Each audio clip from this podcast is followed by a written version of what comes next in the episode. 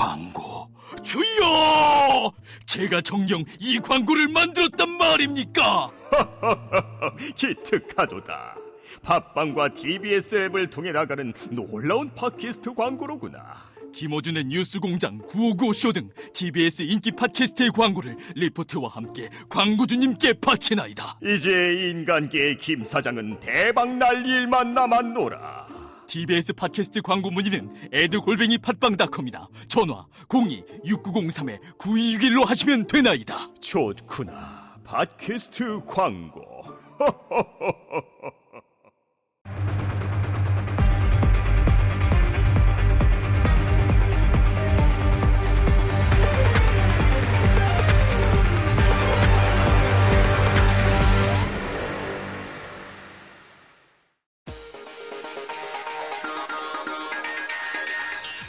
지난 주말 역대 최대 규모의 촛불 집회가 평화적으로 열렸습니다. 그리고 이번 주 촛불의 바람을 담은 대통령 탄핵과 특검 그리고 국정조사가 시작됩니다. 운명의 일주일을 맞은 박근혜 대통령 이제 이 운명을 어떻게 받아들여야 될까요? 11월 28일 월요일 생방송으로 진행하는 정봉재 품격시대 시작하겠습니다.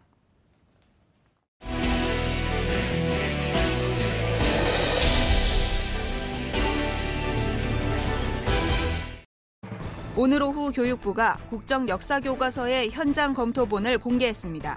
교육부는 추후 여러 의견을 수렴한 뒤 내년 1월경 최종본을 공개한다는 입장이지만 실제 학생들이 국정 역사 교과서를 배우게 될지는 미지수입니다.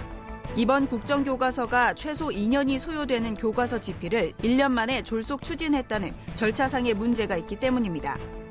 이뿐만 아니라 대한민국 건국절 논란, 박정희 정권 미화 등 역사 왜곡을 불러일으킬 수 있는 내용상의 문제 때문에 현재 각계각층의 반발이 거센 상황입니다. 또 이번 국정 역사 교과서를 차은택 씨의 외삼촌인 김상률 전 교육문화수석이 주도했다는 사실이 알려지면서 일각에서는 최순실 교과서다 당장 폐기해야 한다는 주장도 나오고 있습니다. 심한 반대 여론에도 불구하고 정부가 강행하고 있는 국정 역사 교과서 문제 지금부터 자세히 살펴보겠습니다.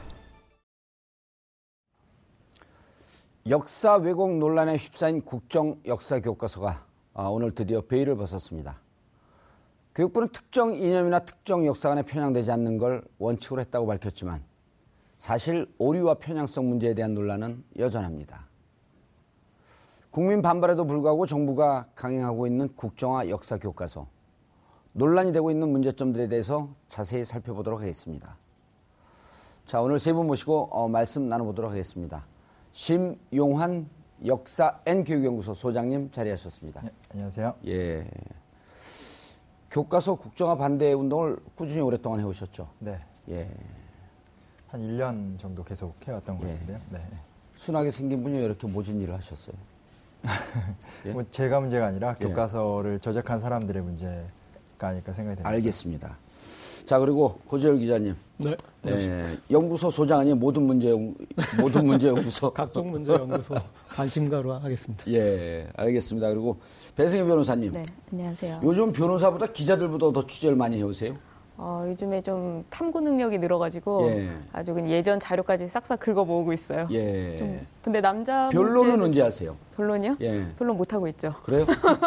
사회 문제에 관심 무슨 무슨 법률 연구소라고 법률 사무실이라고 네. 간접 광고 슬쩍 슬쩍 한번 두세요. 아, 그 그렇게까지는.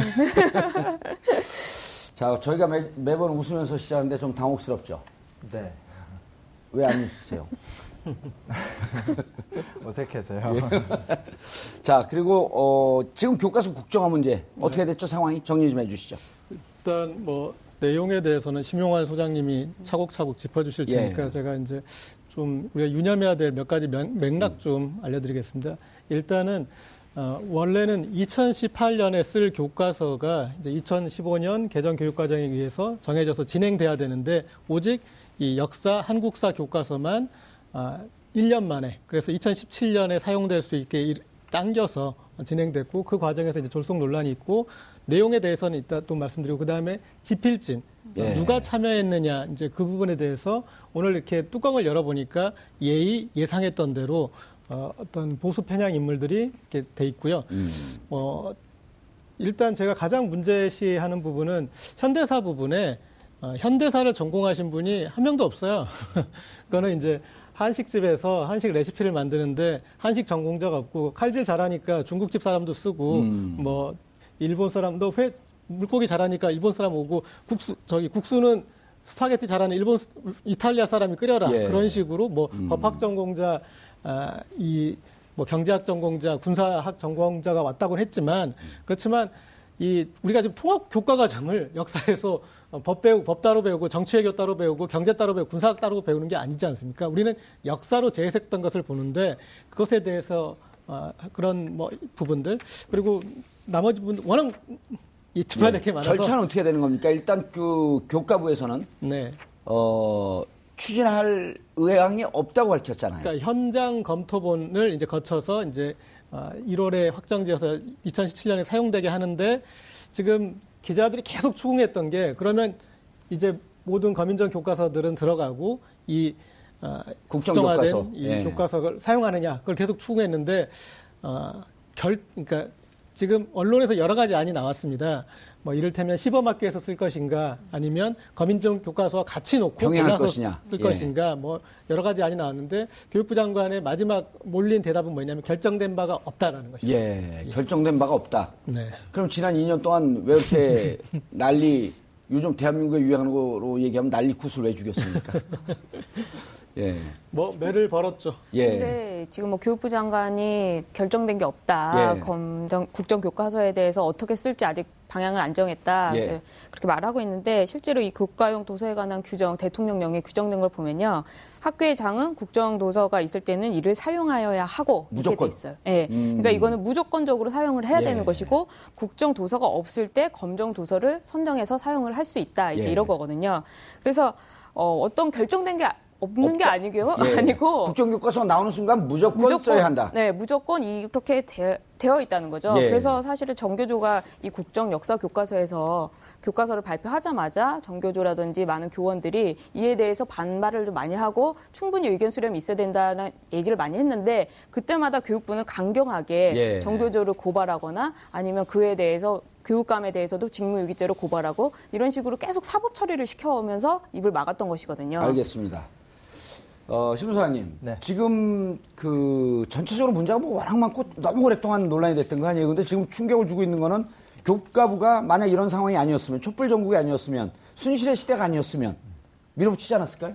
그렇죠. 그러니까 뭐 예정된 수순으로 왔었고 예. 사실 아까 방금 변호사님께서도 얘기해 주셨지만 이 법적인 절차 자체가 실제로 교육감들이 만든다는 대한 교과서라든지 대한 교재 같은 경우들도 실제로 사용이 불가해요. 음, 그러니까, 법적으로 네. 국정교과서 나오는 순간 무조건 국정교과서만 쓰게 되어 그렇죠. 있다. 위법 상황이 되는 거고 음. 사실은 위법을 감수한 저항을 하고 있던 과정이었기 때문에 지난주에 와서 촛불 전국에 들어와서 처음으로 뭐 검정과 국정을 혼용할 수 있다라든지 예. 이런 얘기가 다 처음 나왔기 때문에 음. 이건 아주 이례적인 현상 현상이고 촛불의 영향을 받았다고밖에 볼 수가 없겠죠. 예. 대한민국 군인 그 남녀 정상이라고 한다면 군대를 가야 되는데 네. 군대 가는 것이 무척 문제가 되는 상황이 오니까 네. 강제로 군대, 군대 가는 건 안 된다 이러니 이런데 법적으로 무조건 가야 되잖아요. 네. 그러니까 군대 갈 때쯤 되니까 군대 가도 되고 그냥 안 가도 된다. 네. 이렇게 그, 발표하는 똑같은 거 아니에요? 그렇죠. 그러니까 음. 그리고 뭐 지난주 보도 보니까 청와대와의 합의도 없었다라는 얘기까지 나오는 거 보면 예. 이건 사실은 좀 교육부 총리 자신이 본인이 이 전국에서 좀 탈출하기 위한 사퇴의 수단이 아닌가까지 좀 의심이 되는 측면입니다. 아 대통령을 하야하라 그랬더니 본인이 하야하겠다. 그렇죠. 어. 근데 그뭐 교육부 장관이 스스로 또 물러나기 위해서 명분 쌓, 쌓기로도 볼수 음. 있는데 그런데 잘 쌓아야 되는데 제가 보니까 어 이렇게 본인 소신을 조금 얘기했다가도 청와대에서 부르면 갔다 와서 또 이렇게 모르겠어요. 예. 조인트를 까이는지 뭐 어쩌는지 예. 모르겠지만 어, 다시 이렇게 어, 변함없다 후퇴했다가 음. 어, 그리고 또 다시 이렇게 현장에 오면은 또 바뀌고 그렇게 좀 음. 일단은 지금 장관 자체가 왔다 갔다 하는 것 같습니다. 일단 음. 그런 전략적으로는 치고 빠지는 전략이죠. 지금 시행령에 명확히 그렇게 돼 있는데 본인이 여지를 둔다는 건 사실은 논리 구조상 대통령한테 항명하는 거거든요. 예. 그런데 항명하는데 이건 항명으로 받아들여질 뭐 그런 음. 느낌도 들지 않고 그래서 좀 왔다 갔다 하는 것 같습니다. 예. 지금 절차만 말씀을 하셨단 말이에요. 그리고 네. 어 보면은 절차상으로도 지금 국민들도 헷갈려요. 법적으로는 무조건 쓰게 되어 있는데 나오면 예, 예. 현장본은 뿌리겠다는 건지 두 개를 동시에 사, 용하겠다는지 지금까지 나온 교육부 절차상의 입장은 뭡니까? 그러니까 기본적인 절차는 예. 교육부가 정하는 것이 아니라 기존의 법령으로 다 정해져 있는 건데 대통령령. 네. 예. 그 령에 따르면은 이런 식으로 해서 검토본이 나오면 보통 이제 1개월에서 3개월 정도 사이에 이제 수정 과정을 거치게 됩니다. 그래서 각계 의견을 수렴하거나 오류 같은 것들을 검토해서 그것들을 수용한 상태에서 이제 한 내년 그러니까 이번 기준으로 따진다면 내년 한 1월 말 정도에 인쇄가 들어가야만 완성본. 네. 예. 그럼 이제 현장에 적용이 되면 그 순간부터는 사실은 완전히 되돌릴 수가 없는 구조가 되는 거죠. 예. 자, 지금 예, 지금 과정에서 보면 조희연 교육감은 현장에 배포하는 것을 협조하지 않겠다. 네. 이런 발표도 했었단 말이에요. 그럼 네. 어떻게 되는 거예요, 그러면? 그러니까 그것이 어찌됐건 절차적으로 본다라면은 예. 교육감의 고유 권한도 아니고 다 위법적인 과정, 아. 법적 충돌이 될 수밖에 없는 음. 과정입니다. 그럼에도 불구하고 국정교과서를 뿌리지 않겠다는 현장의 뜻을 강하게 표, 표명을 한 건데 네. 촛불 전국이 오니까 느닷없이 교과부 장관이 부총리가 더 강경해진 거예요. 그렇죠. 못 뿌리겠다. 네. 그리고 아까 기자님 말씀하신 것처럼 갑자기 그 오르락 내리락 오락가락 하는 행동들도 보이고 예. 그러니까 이런 경우는 여태까지 한 번도 교과서 예. 제작 과정에서 찾아볼 수 없는 아주 독특한 음. 사례라고 할 수 있죠. 현장 본 내용 보셨죠? 검토본. 예. 검토본. 네. 예, 검토본. 네. 어떻든가요? 그러니까 일단은 조금 더 디테일한 검토는 필요한 것 같아요. 왜냐하면 예. 나온 지 몇 시간 안 된 상태이기 때문에 좀 좀 더 자세하게 보긴, 보긴 봐야 되겠지만 예. 애초에 이제 교육부 장관이 이렇게 표방했던 내용 자체가 그러니까 굉장히 공정성을 기한다고 얘기는 하고 있지만 실제로는 뭐 건국절이라든지 이승만 박정희 미화라든지 이런 것들이 다 애초에 그 오늘 면담 그 발표에서 다 표현이 됐고요. 그리고 이제 추가해서 내용 같은 경우들도 다 이렇게 좀 그런 식으로 내용이 담겨져 있다라고 좀 확인해 볼 수 있겠죠. 예. 그 전에 교과부에서 그 표명했던 입장들, 아까 이제 현대사 그 현대사 지필진에 네. 현대사 전문가 하나도 없다. 네. 그리고 정말 예. 충격적인 사례죠. 왜냐하면 음. 한국에 현대사 역사학자가 없는 게 아니고 예. 또 굉장히 권위 있는 세계적인 인정을 받는 교수님들도 많고 예. 또 지난 우리나라에서 검인정 교과서 제작 과정을 보면 뭐 주진호 교수님이나 김한종 교수님 같은 역사교육학계나 역사학계 대표적인 교수님들이 집필을 주도하셨고 진행을 했었거든요. 예. 사실은 아주 냉정히 따지면 이번 이 진을 본다라면 굉장히 낯선 교수님들도 많고 그리고 현대사 쪽은 이제 역사학 전공자가 한 명도 없다라는 것 자체가 음. 말, 말이 아예 안 되는 거죠. 그렇다고 예. 해서 뭐 법과 사회라든지 경제나 정치 같은 별도 교과가 현재 현행학교에 다 있는데 그쪽에 있었던 전공자들이 왜 역사 교과서의 지필자가 되느냐 이거는 아예 논리적으로도 설명이 될 수 없는 예, 그렇습니다.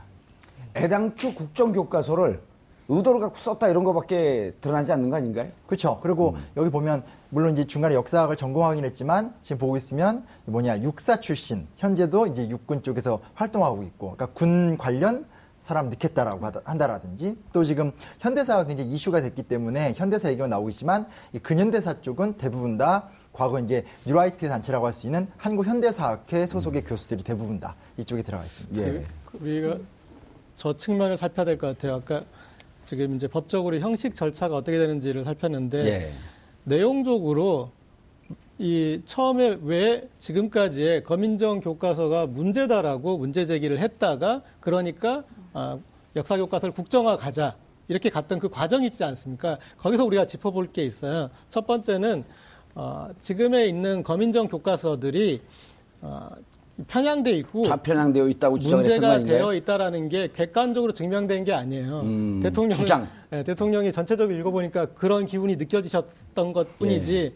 거기에 대해서 사회적 합의가 이루어져서 음. 어떤 그 편향성을 극복해야 된다라는 게 에, 숙제가 있었던 게 아니고요. 그리고 검인정 교과서 중에 가장 문제가 되고 불매운동이 일었던 교학사 교과서는 우편향된 교과서였어요. 음, 예. 그래서 어떤 이 독재에 대해서 미화하고 어, 그런 민주화 과정에 대해서 폄훼하고 어, 그런 부분이 문제가 유일하게 문제가 됐던 건 우편향이었는데 음. 갑자기 더 우편향하겠다고 국정화를 한 거잖아요. 예. 그러니까 그런 내용적인 논리 구조에서도 전 문제가 있죠. 그리고 방금 지적하셨듯이 대통령께서 전체적으로 읽어보니까 그런 기운이 느껴졌다. 이건 이제 지금에서야 밝혀졌지만 아, 순실께서 네. 예, 읽어보고 그렇게 느껴, 예, 느껴봐서 대통령께 거죠. 쪽지를 전했고 그리고 그 쪽지는 주, 그 중간에 정호성 비서관이 전했고 그렇게 됐던 거 아닌가요? 아니 분명 뭐 충분히 그렇게 지금 뭐 다시 이렇게 예상할 수 있을 것 같습니다. 예. 네, 그 교과서에 대해서 어떤 의도성이 있다고 판, 이제 이제 와서 보니까 판명이 되는 게 박 대통령이 그 전에는 일부 교과서에서 국정화로 역사 왜곡이나 미화가 있지도 않을 것이고 그런 교과서가 나오는 건 저부터 좌시하지 않을 것이다라고 예. 했거든요. 그럼 사실은 왜 이런 교과서를 집필하게 됐는지, 그러면 어떤 기준으로 쓸 것인지, 누가 쓸 것인지 이런 걸 투명하게 공개를 해야 되는데 집필지는 아예 공개가 안 됐었죠. 집필지는 아예 음. 공개가 안 됐고요. 그리고 집필 기준도 공개를 하지 않았죠. 음. 그래서 민변에서 교육부에 이걸 공개하라고 청구를 했는데 이미 다 끝난 뒤에서야 공개를 하라는 소송이 나왔음에도 불구하고 그 집필 기준을 밝히지 않았단 말이에요.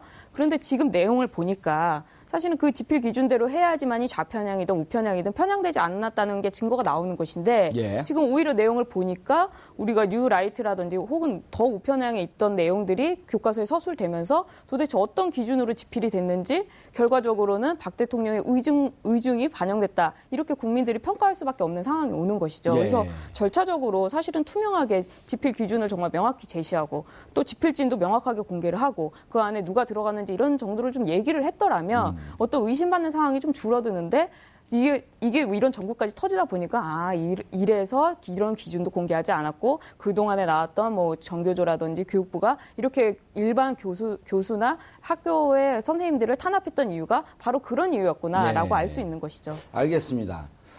어 일단 우리가 이제 교과서 국정화 그 발표했을 때전 어, 세계에서 북한을 제외 북한을 포함한 한 서너 개 국가밖에 안 된다. 네. 그리고 교과서 국정화라고 하는 것은 거민종 그 국정화하다가 거민종으로 갔다가 그다음 자유발행제로 가야 되는 이 역사에 역행한다. 네. 이러면서 일단 과정을 지적을 했었고요. 그다음에 내용에 대해서도 무척 많은 얘기가 나왔었잖아요. 네, 네. 뉴라이트 교과서가 결국은 그대로 반영될 것이다라고 예측을 했었는데 네. 어, 심소장님 제일 앞장서서 예측을 하셨잖아요. 네. 그렇게 그대로, 됐나요? 그대로 됐습니다. 제가 아. 사실은 지난주에도 몇 가지를 예. 썼는데 그러니까 그대로 똑같이 됐죠. 그러니까 예를 들면요? 예를 들면 가장 대표적인 건 건국절입니다. 예. 그러니까 오늘도 교육부 장관이 우리는 임시정부의 정통성을 뭐 수호한다라고 말을 하지만 어쨌건 48년에 건국이 되었다. 그래서 건국이란 말을 쓰기가 부담스러우니까 대한민국 정부 수립이란 말에서 정부를 이제 빼고 그냥 대한민국 수립이라고 이제 표현을 하면서 이렇게 약간 물타기식으로 이제 예. 설명을 건국절인 듯 아닌 듯. 네. 예. 그래서 건국절의 내용은 이미 들어가 있고요. 음. 그러면서도 임시정부의 정통성을 넣었다라는 아주 기묘한 교과서가 돼버린 음, 시기죠. 예. 그래서 박정희도 경제를 미화시키되 박정희 정권에 있었던 어떤 독재 요소도 자기들이 인정했다. 이런 식의 뭔가 이렇게 그럴싸한 근데 실제로 음. 내용을 보면 앞뒤가 너무 안 맞는 서술들이 나올 수밖에 없는 예. 거죠. 네. 현장에 쓰게 되면 그 역사관에 심각한 문제가 생길 수 있을까요? 그건 당연히 생길 수밖에 없죠. 네. 왜냐하면 아니 마음 놓고 얘기했을 때 왜냐면 현장에 어차피 못 들어갑니다. 그왜 그러냐면 예. 이게 이제 실제로 어찌됐건 이제 박, 이것도 박근혜 정부의 업적인데 예. 박근혜 정부가 수능 필수화를 시, 켰기 때문에 문과 이과 상관없이 매 60만 명 정도의 학생들이 수능 대비를 해야 되고 또 이제 고1, 2때 지속적으로 한 1년 정도 공부를 해야 되거든요. 음. 그러니까 결국은 뭐 근, 전근대사 이야기는 그렇다 치더라도 근대사나 현대사 같은 부분들에 대해서는 충분히 학생들이 학습을 할 수밖에 없고 또 시험을 대비할 때는 그 시험 대비로 계속 외워야 되잖아요. 예. 근데 올해도 이제 초등 교과서라든지 수능 특강이나 모의고사 문제, 문제 같은 것들을 분석해 보면 대부분 다 박정희 정권 관련해서 정답을 학생들이 다 알아요. 이게 무슨 얘기냐면 정답은 다 경제개발 5개년 계획을 통해서 우리가 발전했다. 미화. 그 얘기가 아. 거의 계속 반복적으로 모든 교재와 모든 문제에서 나오기 때문에 나중에 학생들이 공부하다 보면 뭐 실수를 터뜨릴 정도로. 그러나 네. 중요한 건 그렇게 모든 학생들이 공부하면 그런 지식, 어찌 됐건 박정희는 경제 좀 했다라고 음. 하는 인식을 주입시킨다라는 건 되게 분명한 거죠. 예. 네. 독재는 최소화하고 경제 발전에 대해서 좀 강조하려고. 굉장히 강조. 예. 네. 예. 이 오늘 아, 이 역사교과서 국정화 중간 발표에 대해서 좀 정무적으로 좀 판단해서 말씀드리겠습니다. 일단은 예. 아, 미로써야해요.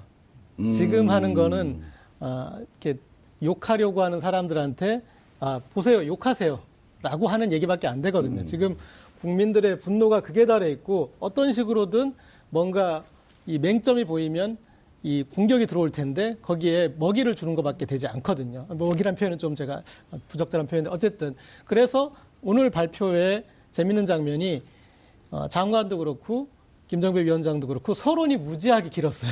예. 아니 도대체 이 취지 가지고 이렇게 얘기하면 도대체 우리가 어 언제 나오는 거지? 결론이 예, 예. 그런 정도로 길었는데 그 서론의 주된 내용이 뭐였냐면 자 이런 교과서 이런 이제 이런 취지로 만들었고 그 다음에 이런 저런 우려들을 알고 있습니다. 그런 우려들이 반영된 부분들이 있습니다라고 얘기는 했지만 지금 다 지적하셨듯이 모든 눈들이 문제점만 보려고 하고 있잖아요. 예. 그리고 어, 늘 매주 대통령의 문제를 지적하는 우리가 새로운 앵글을 필요로 하는데 이번에 새로운 좋은 밥상을 차려줬어요. 예. 역사 교과서 국정화라는 지난주에는 우리 까치밥이라고 표현했죠. 그래서 아니나 다를까 예. 지금 다들 매의 눈으로 음. 어, 보고 있고 아마 심용화 소장님도 다시 가져가지고 열심히 또 이제 내용 분석해가지고 비, 예. 비난하시게 될 것 같습니다. 배 변호사님, 네. 저희가 이제 참 재밌는 사회 현상이요. 역사 교과서로 결국은 어, 우편향된 역사관을 가르치려고 음. 했던 의도는 드러났어요. 네. 그리고 국정교과서라고 하는 것이 어쨌든 역사를 퇴보시키는 거고. 음. 우리가 지난 정권 한 9년 동안에 이제 보수 정권에서 가장 이쪽 그 사회에서 이제 이 상식 있는 분들이 우려했던 게 10대, 20대가 너무 보수화한다. 음. 그래서 사회가 불균형하게 발전돼 간다. 그런데 이번에 촛불 집회 때 봤더니요. 음. 그한 9년 동안 교육한 게요. 일주일 만에 다 깨지더라고요. 그러니까 이 교과서로 진짜 머리를 바꿔놓을 수 있을까요?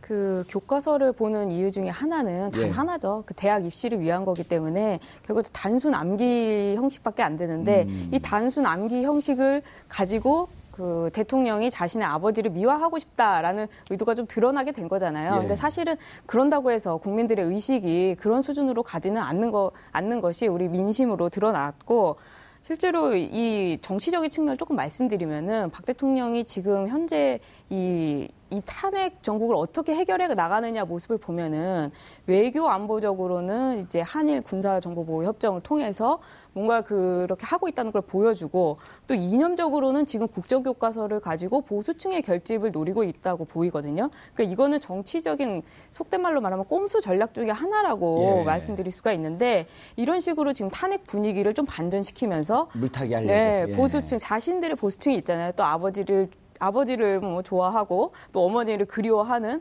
그런 어떤 샤이 박근혜 층을 음. 더 결집시키기 위해서 하나의 전략적으로 이렇게 더 나오는 것 같은데 사실 그런다고 해서 여태까지 박 대통령을 지지했던 그런 보수층이 나오겠느냐. 예. 이 보수층들은 사실은 박 대통령이 국가랑 결혼해서 국가를 위해서만 사는 줄 알았는데 사실은 예. 최순실 씨의 지시를 받았다는 거 아니겠습니까? 예. 그러니까 이런 정도의 실망감을 지금은 아예 실망감을 넘어서 분노가 되고 있기 때문에 예. 이런 식의 어떤 꼼수 그러니까 이런 정도로는 이 대통령이 탄핵 정국을 나갈 수는 없을 것 같다 이렇게 알겠습니다. 보입니다.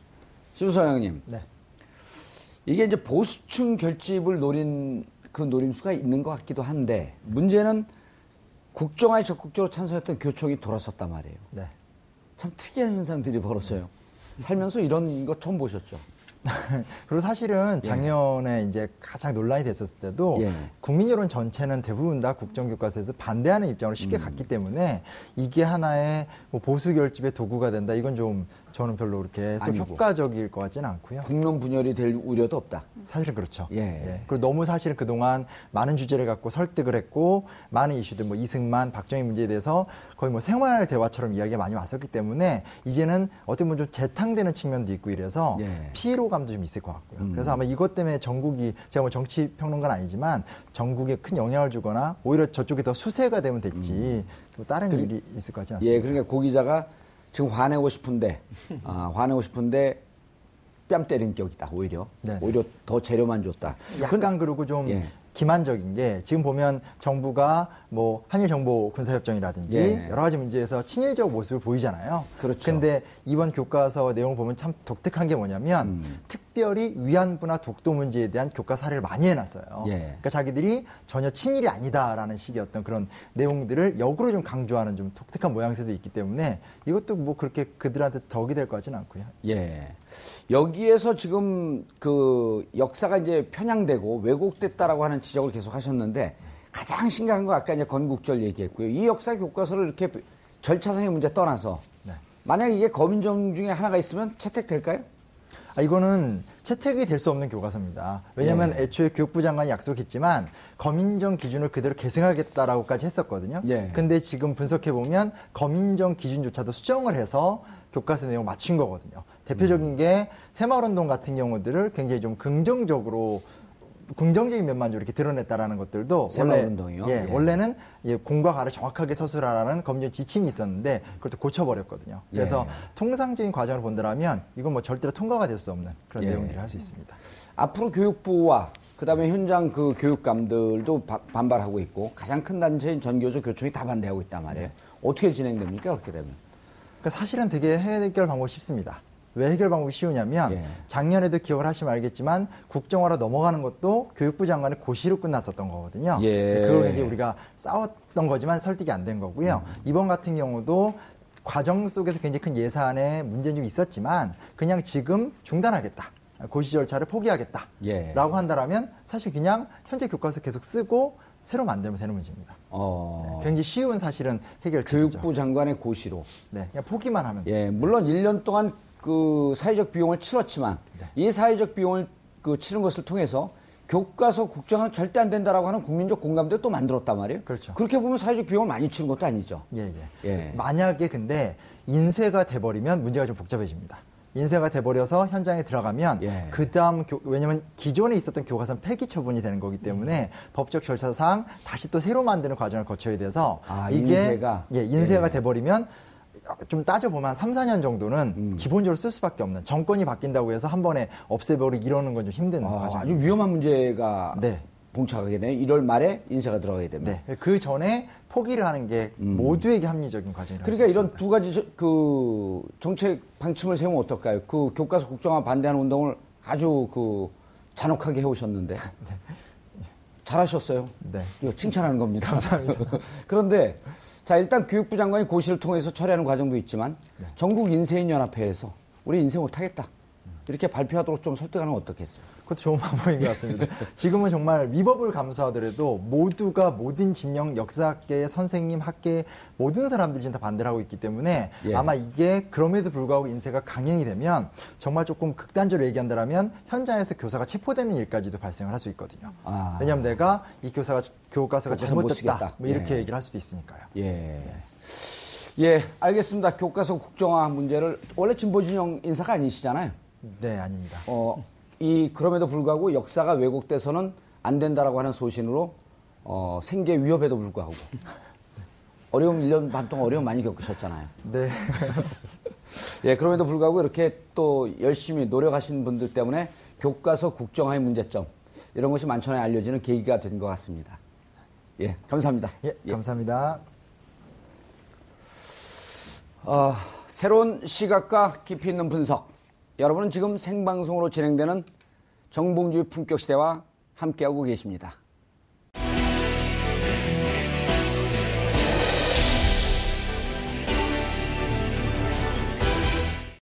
최순실 국정농단 사태로 휘청이고 있는 박근혜 정부가 이번 주 최대의 고비를 맞을 전망입니다.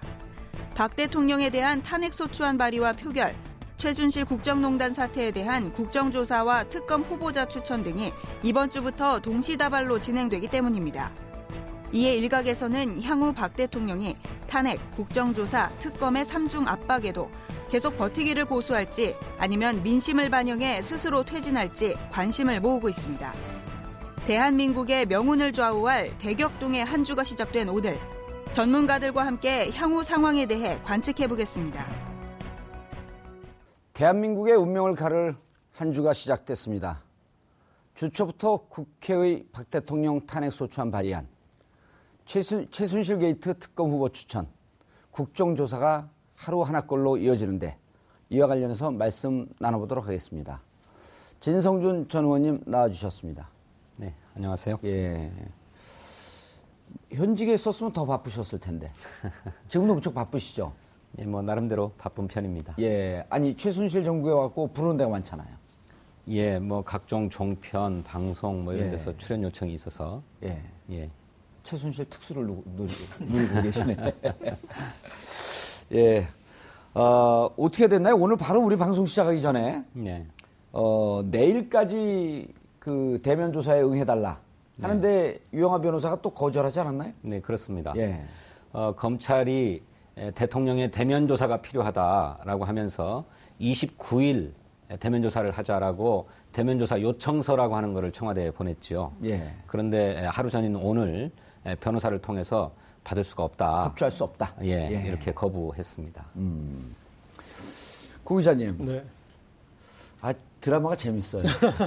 아니 그런데 이 사실은 이제 거부하는 이유가 뭐 아주 짧지 않았었습니까? 그러니까 대통령이 이렇게 뭐 특검도 골라야 되고 그래서 바쁜 일정 때문에 못하고 그랬는데 지금 현재 대통령 일정이 거의 없습니다. 예. 지금 국무회의도 안 나가고 있고 여러 가지 뭐 정책을 협의해야 될 그런 자리에도 안 나가고 있고 외부 행사에도 안 나가고 있고 음. 아무것도 안 하고 있는데 그 너무 성의가 좀 없는 것 같고요. 그리고 아, 그것에 대해서 발표하는데 예고편까지 때렸어요. 오전에 오후에 입장 발표하겠다. 입장 발표하겠다 했더니 그 입장이 그냥 그렇게 싱거운 것이었는데 뭐, 뭐 미용주사 한 방 받고 회복할 시간이면 충분히 조사 받을 수 있는 거 아니겠습니까? 예. 너무 좀 무심한 것 같습니다. 예, 예고편까지 때린 건 좀 심했어요. 네. 근데 이제 대통령께서는 어, 저녁이 있는 삶. 6시 이후엔 드라마 보셔야 되니까. 잠이 보약이니까. 예. 예. 잠이 보약. 아니, 사실 검찰에서 보낸 대, 그, 대면 조사 요청서는 예. 지금 나와 있는 공소장 기재를 보면 사실 대통령이 거의 피의자 수준이잖아요. 공범위로 거의 적시가 되어 있기 때문에 그래서 이 대면 조사 요청서는 정말 대면 조사를 요청하는 수준이 아니라 사실은 국민들이 보내는 피의자 소환 조사였다는 거죠. 피의자 소환 조사. 그렇죠. 그런데도 불구하고 마치 아직도 대통령의 직에 있기 때문에 사실은 변호사를 통해서 이런 얘기를 한다는 게 이 지금 이 구조가 맞나 싶거든요. 청와대에서 대통령에 대한 어떤 수사를 하는데 민정수석이 아니라 이렇게 변호인이 자기 그 대통령의 개인적인 변호사를 쓴다는 게 참 아이러니한 상황인데 이 대면 수사 거부한다는 걸 지금 보면은 사실은 수사 자체를 거부하고 있는 거거든요. 그러니까 이 수사 자체를 거부한다는 거는 대통령이 우리 국민들에게 했던 또 그 약속도 다른 것이고 스스로가 한 말도 지키지 않는 거기 때문에 민심을 어, 이, 민심을 이행 반한다는 것이고 거기에 덧붙이자면 지금 타, 시간을 좀 버티기 작전을 써서 특검까지 기, 가는데 좀 시간을 벌고 특검에서 뭔가 하나의 방안을 내놓지 않을까 이렇게 보이는 게 보입니다. 예. 그래서 강제 수사를 해야 된다라고 하는 요구가 올라오고 있는 거죠. 음. 어, 대통령이 지금 피의자로 사실상 신분이 전환된 상태인데 에, 법 앞에 모든 국민은 평등하다고 헌법에 규정되어 있지 않습니까? 예. 그래서 이렇게 피의자로서 검찰의 수사를 받아야 될 사람이 수사를 거부하고 있기 때문에 그 자체로 헌법 위반입니다. 그렇죠. 예. 그래서 검찰 내부에서도 평검사들이나 자체 그 네트워크에 어, 강제 수사, 즉 체포영장 발부받아야 되는 거 아니냐? 그렇습니다. 음. 예, 법원에 체포영장 발부를 신청해서 발부 받아봐야 된다. 그리고 실제로 어, 전례를 남기기 위해서라도 검찰이 체포영장 발부 신청을 할 필요는 있다고 생각합니다. 예. 이게 전례가 없는 일이거든요. 현직 대통령이 형사소추의 대상이 되는 피의자가 되었다. 이런 사실에서 헌법에 대통령은 재직 중에 뭐 내란 외환의 죄가 아닌 경우에는 어, 소추를 받지 않는다고 규정되어 있는데 에, 그렇다면 수사도 안, 안 받아도 되는 것인가 하는 데 대한 논란이 있는 것 아닙니까? 그렇죠. 원초적인 논란이었죠. 그게. 그렇습니다. 근데 어, 어차피 수사가 진행된 상황이었고 당사자에 대한 조사가 필요한 상황이 되었으므로 검찰이 체포영장 발부를 신청하는 것도 그 자체로 의미가 있다. 저는 그렇게 생각합니다. 예. 진 의원님, 정치권에 오래 계셨었잖아요. 네. 지금 사실 보면 전국이 거의 멈춰버린 상태 아닌가요? 네. 어, 법무부 장관 사표 냈고, 네. 그리고 언론에 따라서는 사, 그 사의를 처리하겠다. 네. 아니면 뭐 그 그냥 강행하겠다. 이런 것도 지금 불투명하고. 그러니까 법률과 관련된 그다음에 민정수석 사정경 5개 사정경을 총괄하고 있는 민정수석도 사의를 표명했는데 어떻게 되는지 모르고 네. 그리고 방금 전에 우리가 말씀을 나눴는데 국정교과서 같은 경우도 해당 부처에서 못하겠다 그러고 네. 이게 올스톱 되어 있는데 오로지 대통령의 변호사만 살아 있어요. 그렇죠. 이런 이런 형국이 납득이 되나요? 아니 도무지 납득할 수가 없는 거죠. 사실 이상한 것은 어, 대통령에 대한 조사가 필요하다고 할때 예, 그때는 대통령이 참고인 신분이었어요. 근데 참고인이 변호사를 선임하는 예가 있습니까? 근데 본인 스스로가 찔리고 캥겼던 거죠. 예. 어, 내 범죄 를 저지른 거다라고 음. 했기 때문에 변호사를 선임하고 그 변호사를 통해서 검찰과 이야기하게 만들었단 말이죠. 그렇죠. 그러니 이미 박근혜 대통령 자신도 자신이 범죄자다라고 어. 하는 걸 알고 있는 거예요. 집권 4년 동안 최초로 예측 가능한 행동을 해줬어요. 네. 예. 국민도 통합시켰죠. 예. 방금, 방금 들어온 소식이요. 김현웅 예. 법무장관 사표 수리됐고, 네. 최재경 민정수석 보류가 됐다는 거거든요. 네네. 그게 이제 이런 문제하고도 연관이 돼 있나요? 글쎄, 뭐, 이제 일종의 좀 꼼수를 위해서 예. 뭐 그렇게 제가 봤을 때 대세에 어떤 영향이 있을 것 같지는 않지만 음. 이를테면 이번에 이렇게 검찰 조사 안 받겠다고 하는 것도 어, 우리가 2차 아, 첫 번째 중간 수사 발표 때 느꼈지 않습니까? 그 수사 발표를 하니까 청와대에서 하는 말이 아니 우리는 우리 말은 들어보지도 않고 발표를 하느냐. 그러니까 말을 할 기회를 줬을 때는 말하지 않고 그러고 나서 발표를 하니까 우리 입장이 안 들어갔다. 그런 식으로 이렇게 했는데 이번에도 또 조사를 스스로 안 받아놓고 아마 이제 검찰도 특검으로 넘어가기 전에 일종의 이제 최종 발표는 할 텐데 예. 우리 얘기 우리 입장을 하나도 안 들어간 것이다 일방적인 주장이다라고 하기 위한 어떤 그런 이제 명분 정도로 보이고요. 아 청와대가 우리가 조사 안 받았는데 네. 검찰이 지난번 얘기했듯이 무슨 사상 누각 인격살인 소설 그렇죠. 쓰고 있다 이렇게 하기 위한 명분 축적용이다. 예. 예. 그리고 뭐 법무부 장관과 이 민정수석의 민정수석이요? 사표에 대해서는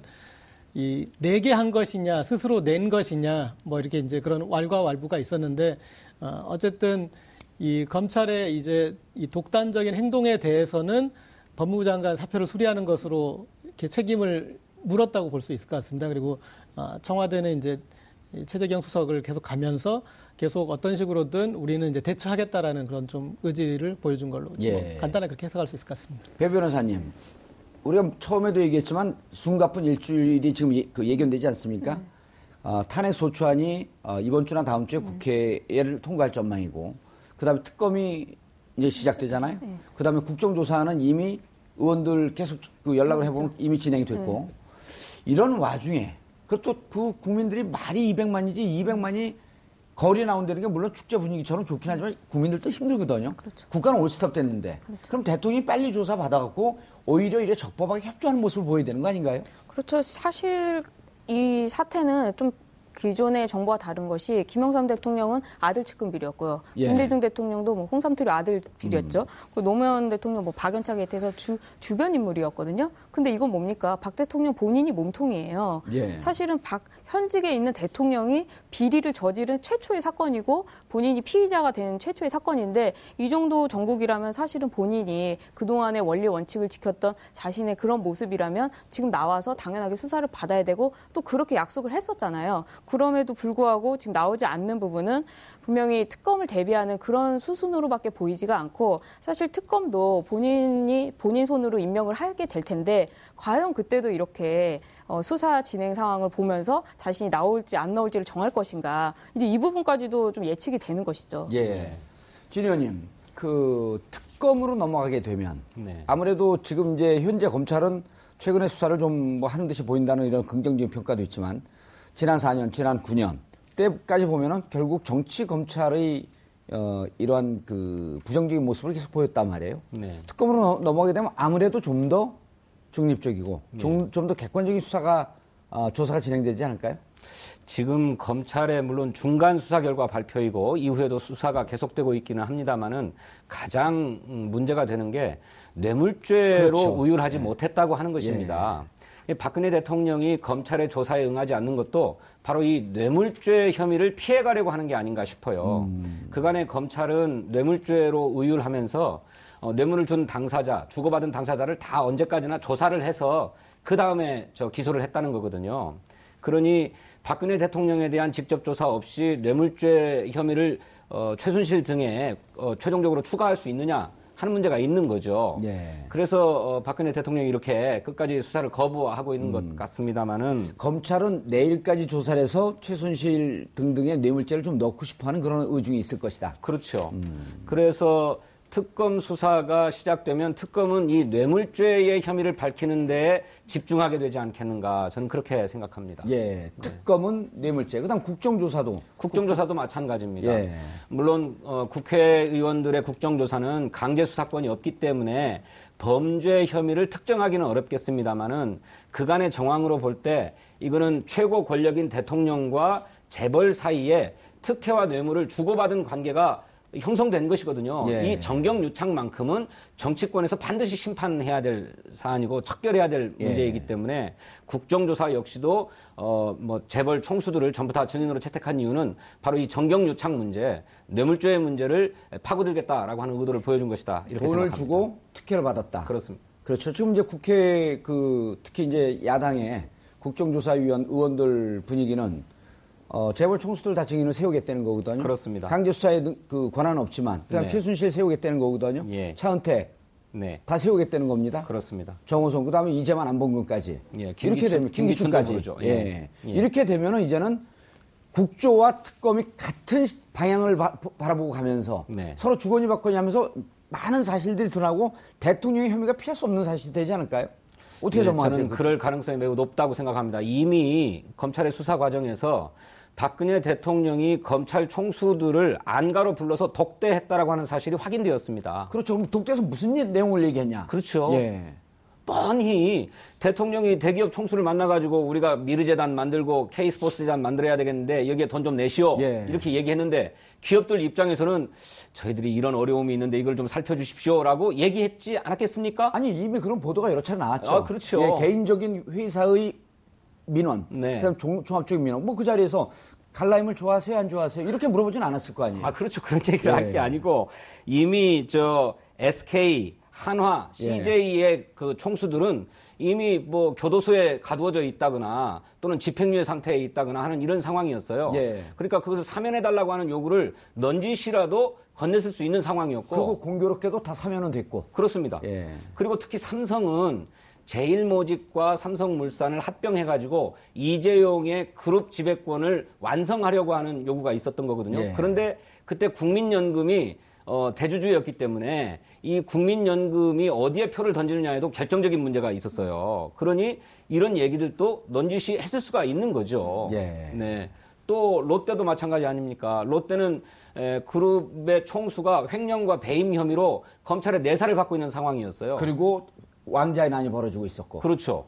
그랬는데 에, 그래서 롯데가 75억을 내기로 해서 받았는데 검찰의 압수수색이 들어가기 직전에 돌려줬다는 것 아닙니까? 그렇죠. 이거는 75억과 저 수사가 서로 거래 관계에 있음을 그냥 보여주는 사례 아니겠습니까? 알겠습니다. 고 기자님. 네. 어, 도대체 대통령과 청와대에서 무슨 생각을 하고 있을까요? 음, 글쎄, 일단은, 음, 이제 그분들. 촛불의 규모를 키우기 위한 기획이 아닐까요? 이제 우리한테 중요한 건 그분들 생각은 아닌 것 같고요. 예. 어, 앞으로 지금 이제 검찰 조사도 이제 마무리되고 있고 그다음에 특검, 국정조사 이게 동시다발적으로 쭉 진행되는데 저는 조금 역할 구분은 좀 있었으면 좋겠어요. 특검하고 국정조사하고. 아 특검과 국정조사의 음. 역할 구 분이 좀 있었으면 그렇죠. 좋겠다. 그러니까 검찰에서 나온 이제 증거들을 어, 확인하고 그다음에 덩어리 짓기를 좀 해야 될 것 같아요. 이를테면은 여러 기업의 상황 중에 삼성은 제가 좀 삼성 많이 알아서 삼성에 좀 집착하고 있는데 예. 그 유착 정도와 유착 규모와 유착 기간이 워낙 남다르기 때문에 거기에도 방점을 찍고 조사를 하거나 또 어, 이를테면 뭐 여러 가지 이 세월호 7시간 같은 경우에는 대통령의 위기 관리라는 측면에서 중요하기 때문에 그리고 세월호 문제 출근 안 했어요, 그리고. 예. 예. 그 저희가 한번 알아봤어요. 이전 정부, 이명박 정부나 노무현 정부 그리고 김대중 정부에서 관저 집무실에 대해서 아십니까? 그러니까 관저의 집무실이 어딨냐는 거죠. 예. 예. 관저의 집무실이라 부르지 않고 관저에 있는 건 서재라고 부릅니다. 예. 그 서재를 집무실이라고 하면은 그걸 집무실이라고 음. 하는지 모르겠지만 관저에서 안 나온 건 출근을 안 한 거다라고 그렇죠. 이제 전 음. 정권의 청와대 근무자들 얘기하고요. 예. 어쨌든 그런 식으로 이렇게 좀 특검에서는 아, 좀 방점들을 더 여러 개를 아, 찍어줬으면 음. 좋겠고 그리고 국정조사에서는 제가 봤을 때는 아, 우리의 비정상적인 국정에 대해서 정상화를 할 수 있는 그런 방향으로 이렇게 이슈 중심으로 음. 갔습니다. 이럴, 이를테면은 이번에 국정교과서 문제도 그렇고요. 예. 그리고 사드 또 문제, 사드 개성공단 문제, 폐쇄 문제, 개성공단 폐쇄도 그렇고 음. 그리고 또 문화예술계 블랙리스트도 그렇고 예. 그것들이 어떤 과정을 어떤 판단 과정을 거쳐서 이렇게 잘못돼 있는지 그래서 그 국정조사를 통해서는 그런 그 국가적인 비정상의 음. 정상화 부분을 예. 했으면 진행했으면 좋겠습니다. 무척 지금 참 저희가 이제 웃으면서 하는 것도 이런 거죠. 어, 국가는 최악의 위기 상황인데 주말에 광화문을 나가보면 아, 이렇게 위대한 민족이기 때문에 우리가 이 위기를 슬기롭게 벗어날 수 있겠다.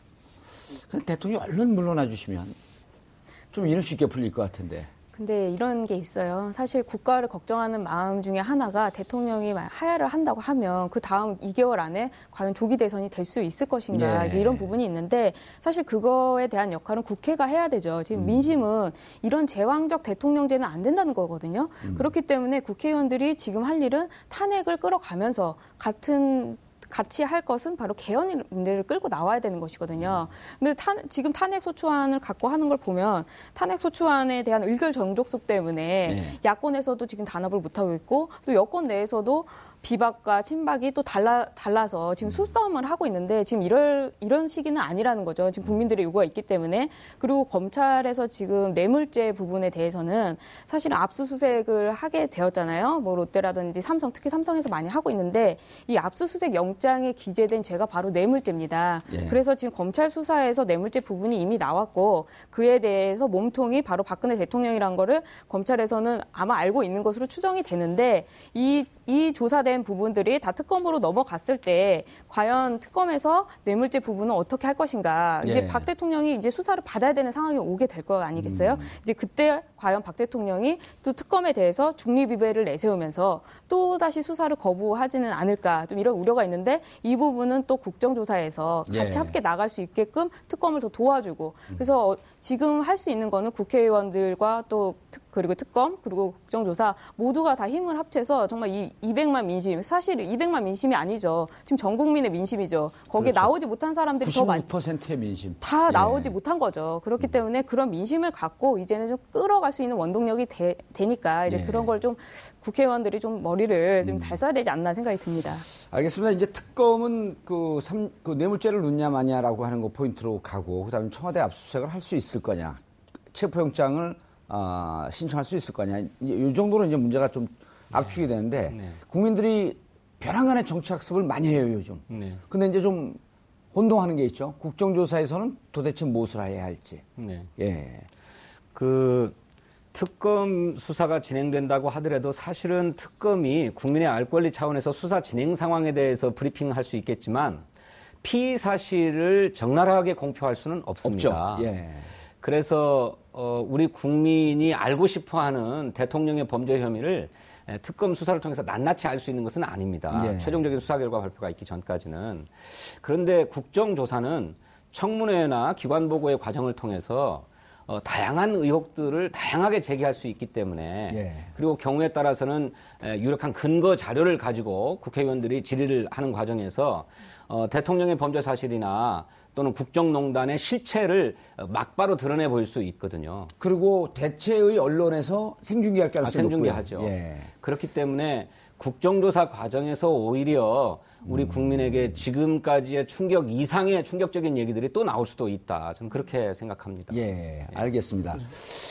배 변호사님하고 네. 그 고 기자님한테 궁금한 게 좀 있는데요. 예. 어, 검찰이 어, 정우성 비서관의 그 지운 어, 지운 이 녹음 파일이죠. 그 포렌식 기법으로 다 그 복구했다는 거 아닙니까? 그리고 10분만 들으면은 감정 조절이 안 된다. 왜 그러죠? 그걸 그냥 공개해버리면 되죠. 지금 검, 변호사님. 검찰에서 나오는 브리핑을 보면 예. 그런 추측성 기사를 쓰지 말아달라는 자꾸 지시가 있는데 사실 그 내용 부분이라는 거는 제가 봤을 때는 검찰 내부에서도 이미 분열이 일어나서 검찰이 예.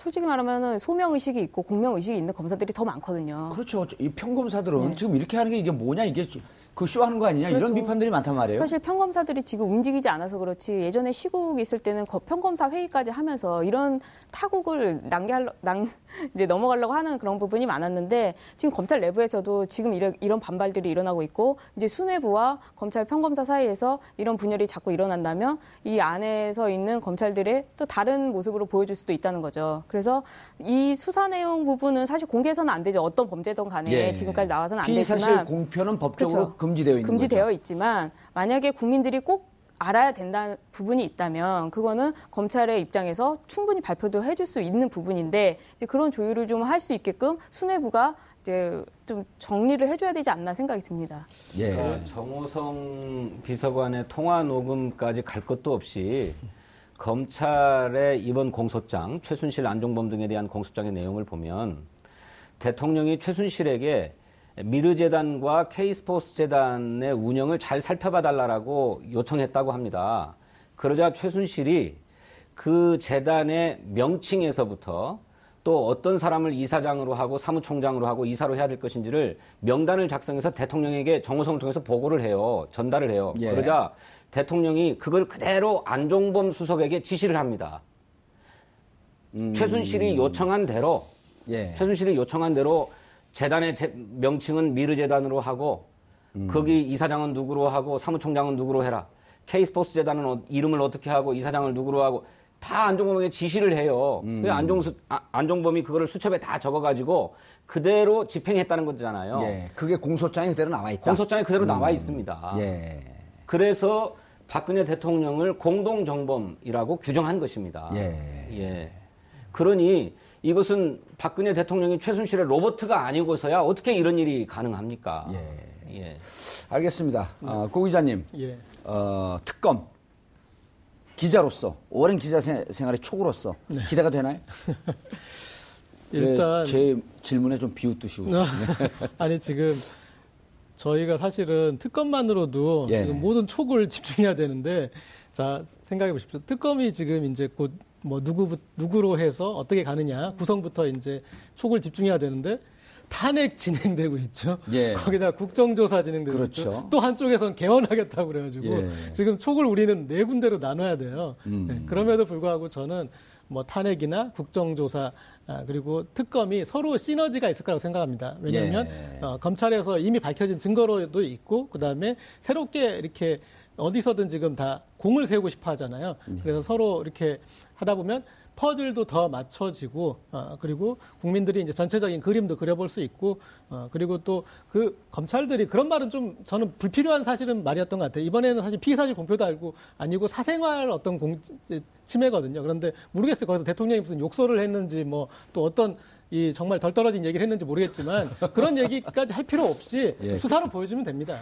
아, 공표 공표를 하든지 말든지 근데 이런 거 갖고 오히려 검찰이 국민들 의혹을 더 증폭시킨 꼴이 됐어요. 네, 저는 좀 제가 공표를 약간 한 것 같기도 하고. 예, 알겠습니다. 아, 광화문에서는 매주 어, 새로운 역사가 쓰여지고 있습니다. 어, 지난주 전국 190만 명의 시위대가 모였죠. 헌정 사상 최대 규모의 집회였지만 아, 연행자, 충돌은 단 한 명, 단 한 건도 없었습니다. 세계사의 전례를 찾아볼 수 없는 유례없는 비폭력 평화 시위와 축제의 장에 세계가 감탄과 경의를 보내고 있습니다. 대통령은 최악의 꼴찌지만 국민은 초특급 인류였습니다. 우리는 분명히 깨달았습니다. 어둠은 빛을 이길 수 없고 민심의 촛불은 바람이 불어도 꺼지지 않는다는 사실을 말입니다. 어, 저는 개인적으로 어, 해외 어, 어 출장 가는 일 때문에 내일부터 일주일간 자리를 어, 비울 계획입니다. 어, 죄송한 마음 그만할 길 없고요. 다음 주 수요일에 다시 찾아뵙겠습니다. 11월 28일 월요일 정봉주의 품격시대 마치겠습니다. 감사합니다.